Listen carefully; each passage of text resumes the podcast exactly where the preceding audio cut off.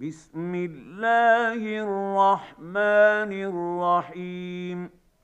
لا أقسم بهذا البلد وأنت حل بهذا البلد ووالد وما ولد.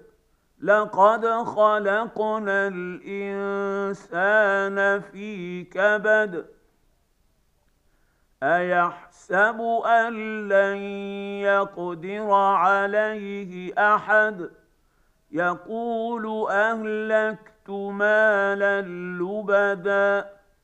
ايحسب ان لم يره احد؟ الم نجعل له عينين ولسانا وشفتين وهديناه النجدين فلأقتحم العقبة. وما أدراك ما العقبة؟